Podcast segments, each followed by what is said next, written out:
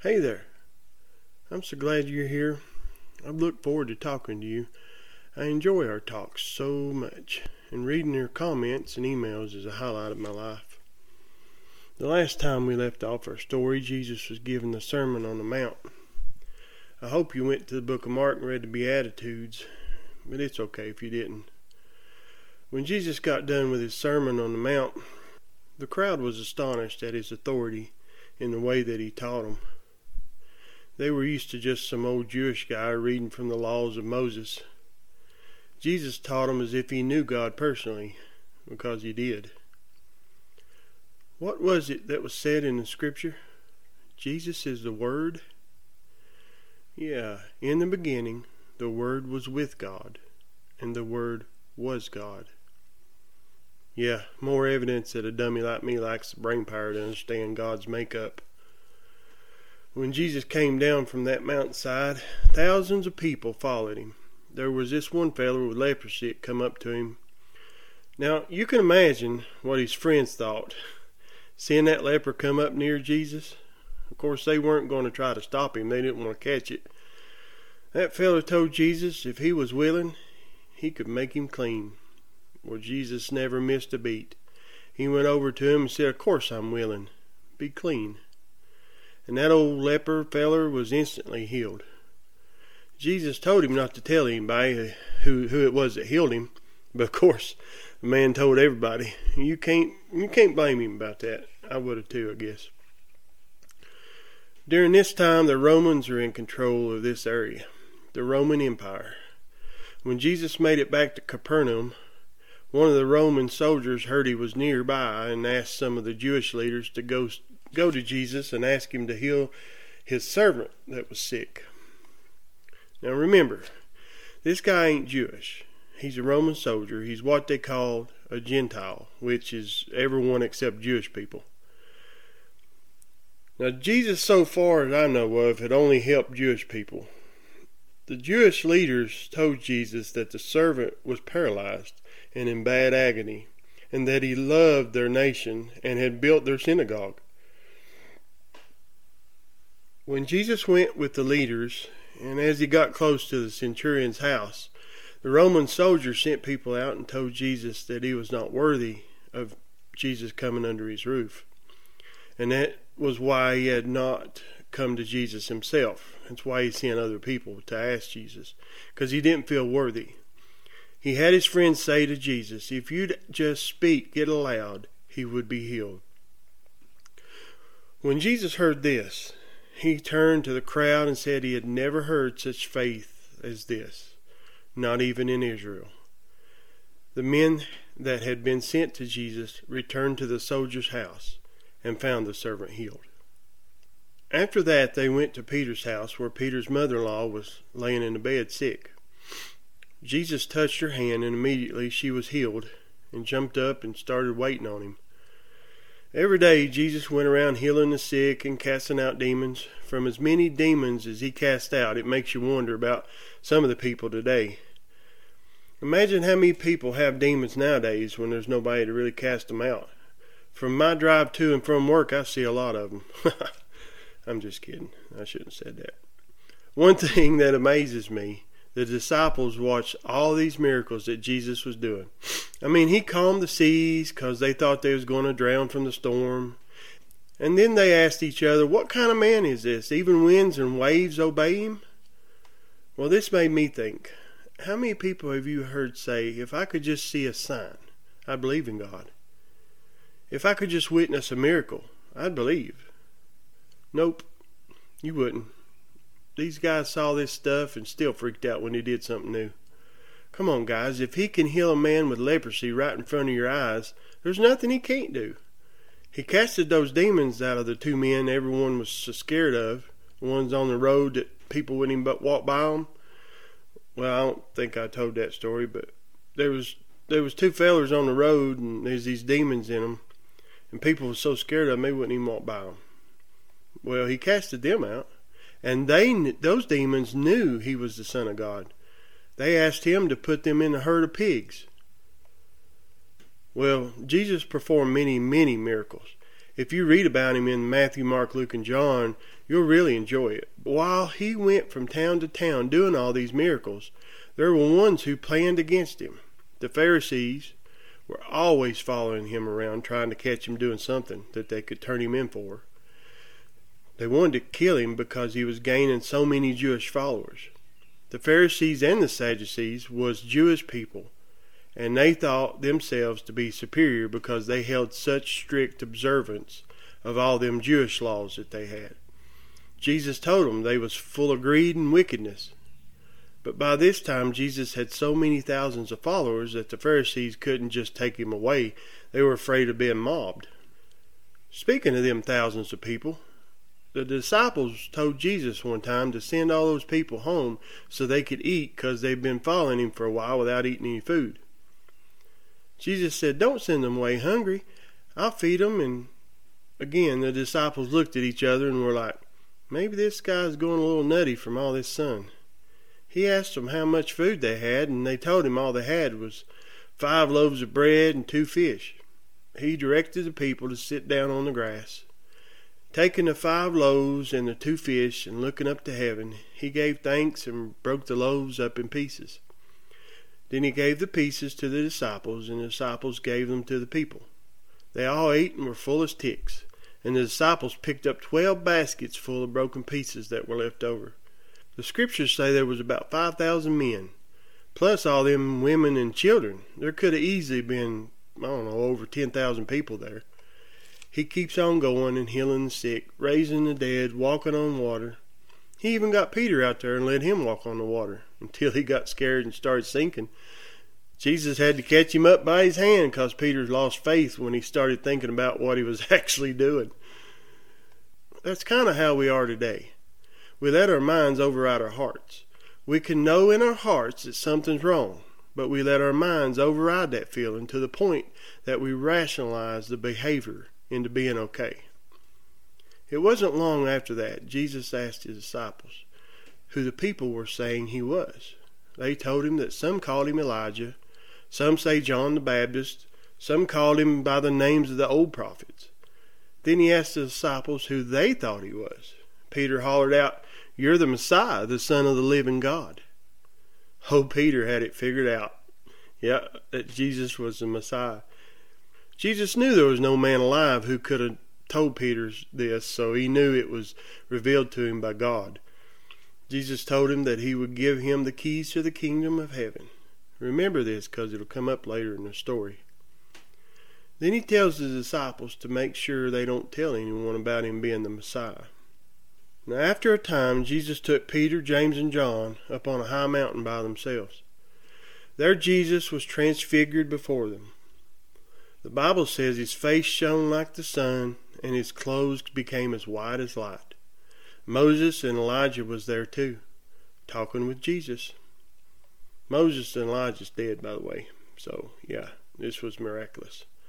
Peter tells Jesus that he was happy they had gotten to come along and see it. He tells Jesus that if he wants, he'll put up some shelters for all of them. While he was still speaking, a bright cloud covered him, and a voice from the cloud said, This is my Son, whom I love. With him I am well pleased. Listen to him. When the disciples heard this, they fell flat on their faces, scared to death. I would have too. I don't blame them. but Jesus came over to them and touched them and told them to get up, not to be afraid. When they looked up, the only one there was Jesus. Everybody else was gone. As they were coming down the mountain, Jesus instructed them not to tell anybody about what they just seen till he was resurrected. Now, sometime after this, Jesus and his group were getting close to Jerusalem, so they stopped at the Mount of Olives in Bethphage. Jesus sent two disciples down into the village to get a donkey and a colt that he said would be tied there. He said if anyone asked what they was doing, just tell them the Lord needs them, and they would be like, "Oh, okay, cool, I'm paraphrasing there, by the way. If you ain't noticed, I do that a lot. So they brought them back, and Jesus rides them into Jerusalem. I don't know if he rides both of them. It says he rides them, so I don't know how that happened. But, anyways, the crowds followed him and spread their cloaks on the road in front of him and hollered out stuff like Hosanna to the Son of David and blessed is he who comes in the name of the Lord, stuff like that. After he got in the city, all the people was stirred up, and they started asking the followers who this man was. His followers told them that this was Jesus the prophet from Nazareth in Galilee. Now, if you listen to my part one of this story, you might remember that when Jesus was a young boy, his mommy and daddy lost him and found him three days later in the temple courts talking to the teachers.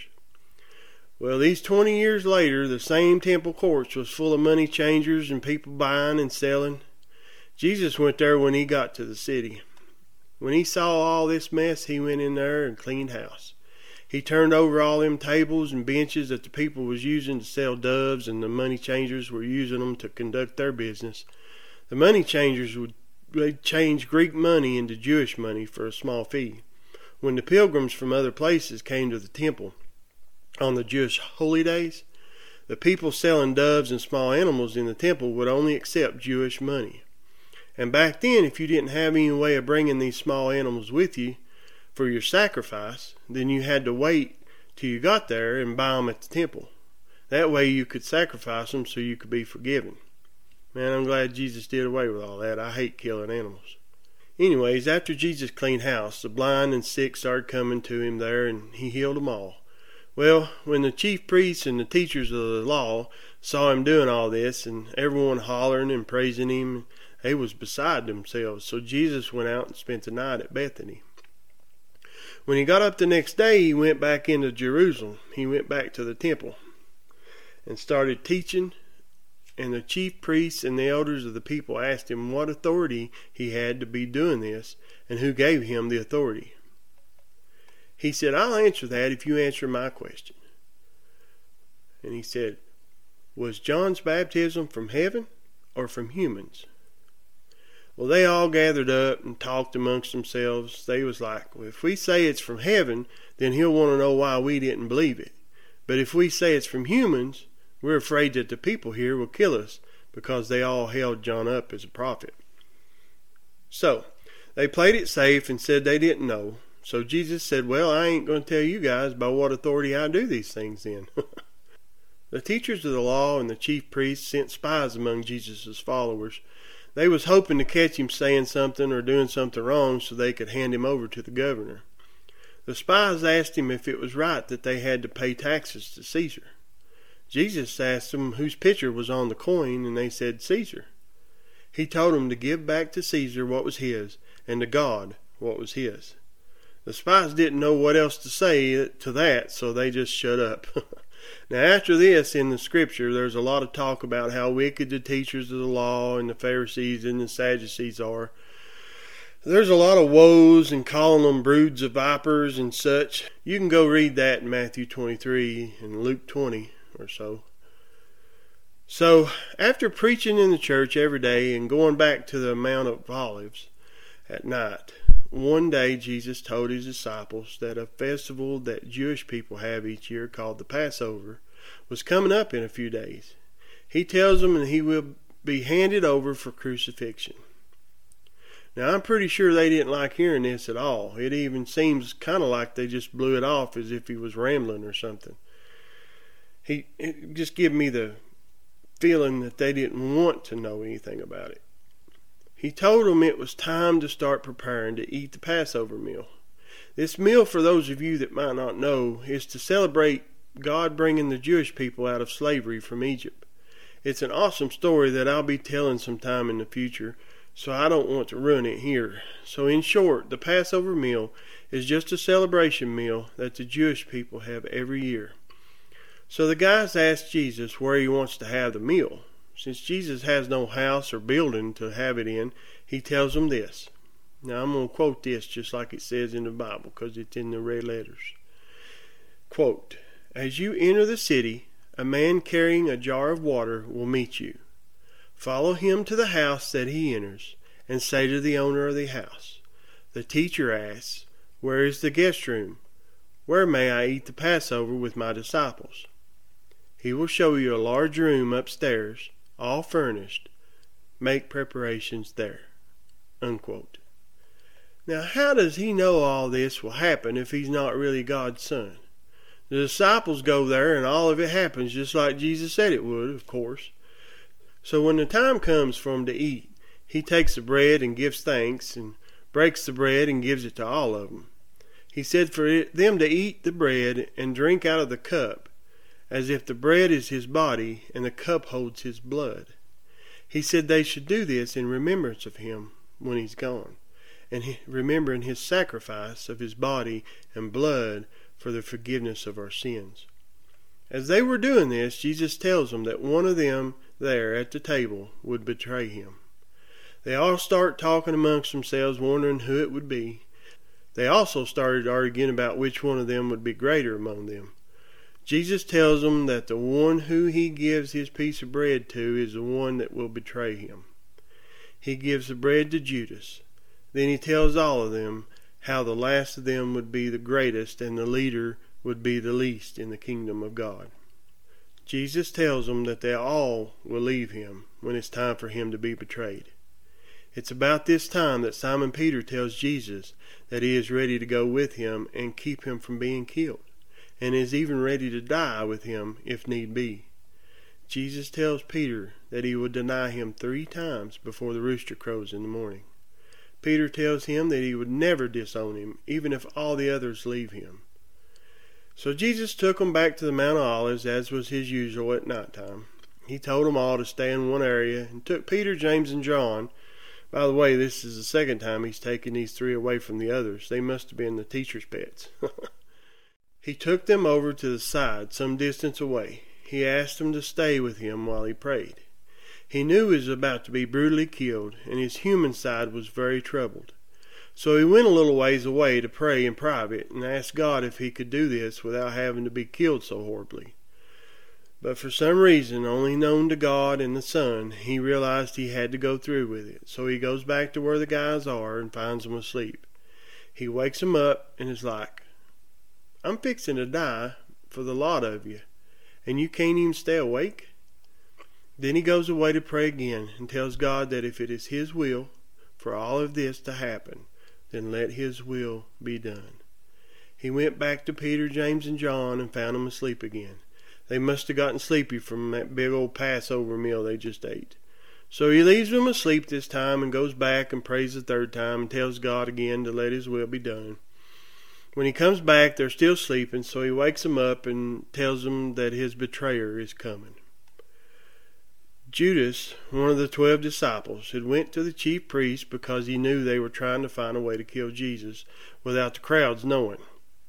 He asked them how much they would pay him to deliver Jesus to them. They counted him out thirty pieces of silver and handed it to Judas, just as Jesus said. Judas had been watching him and waiting for a good time to hand him over. Just then Judas arrived, along with a crowd armed with clubs and swords from the chief priests. They were there to arrest Jesus. Before they got there, Judas had told them that whichever one he kissed on the cheek was the one they were after. As soon as they got there, he went straight to Jesus and kissed him on the cheek. They grabbed Jesus and arrested him. Then Peter took his sword out and cut off the ear of one of the servants of the high priest. I like that. That's pretty cool. Jesus, but Jesus didn't like it though. Jesus told him, he told Peter and his other disciples not to do any more of this fighting, and he touched the ear of the servant and it was healed. Now, if I was that servant, I don't think I would be taking Jesus nowhere. Jesus told him that he who lives by the sword will die by it. So they lead Jesus away and took him to the house of the high priest. While this was going on, all the disciples had scattered, just as Jesus had said. But Peter was following Jesus from a distance, and he saw where they took him. He stopped by a fire someone had built and sat down, and a woman said she recognized Peter as one of Jesus' followers. But Peter said he didn't know Jesus. A little later, someone else recognized Peter as one of Jesus' followers, but Peter also told him that he didn't know Jesus. About an hour later, another feller saw Peter and said he knew Peter was a follower of Jesus because he was a Galilean. Peter said, Man, I don't know what you're talking about. And as he was speaking, he heard a rooster crow. Then Peter remembered the words the Lord had spoken to him Before the rooster crows today, you will disown me three times. And it made him so sad that he went outside and cried his heart out. This makes me sad too when I read it for Peter. He was trying his best to be a good disciple. He just didn't have what it takes yet because it wasn't available yet. You'll find out what that something that wasn't available yet is later on in the story. I've had so much fun with you. I hope you've had fun too. I love you, and I hope you listen next time. God bless.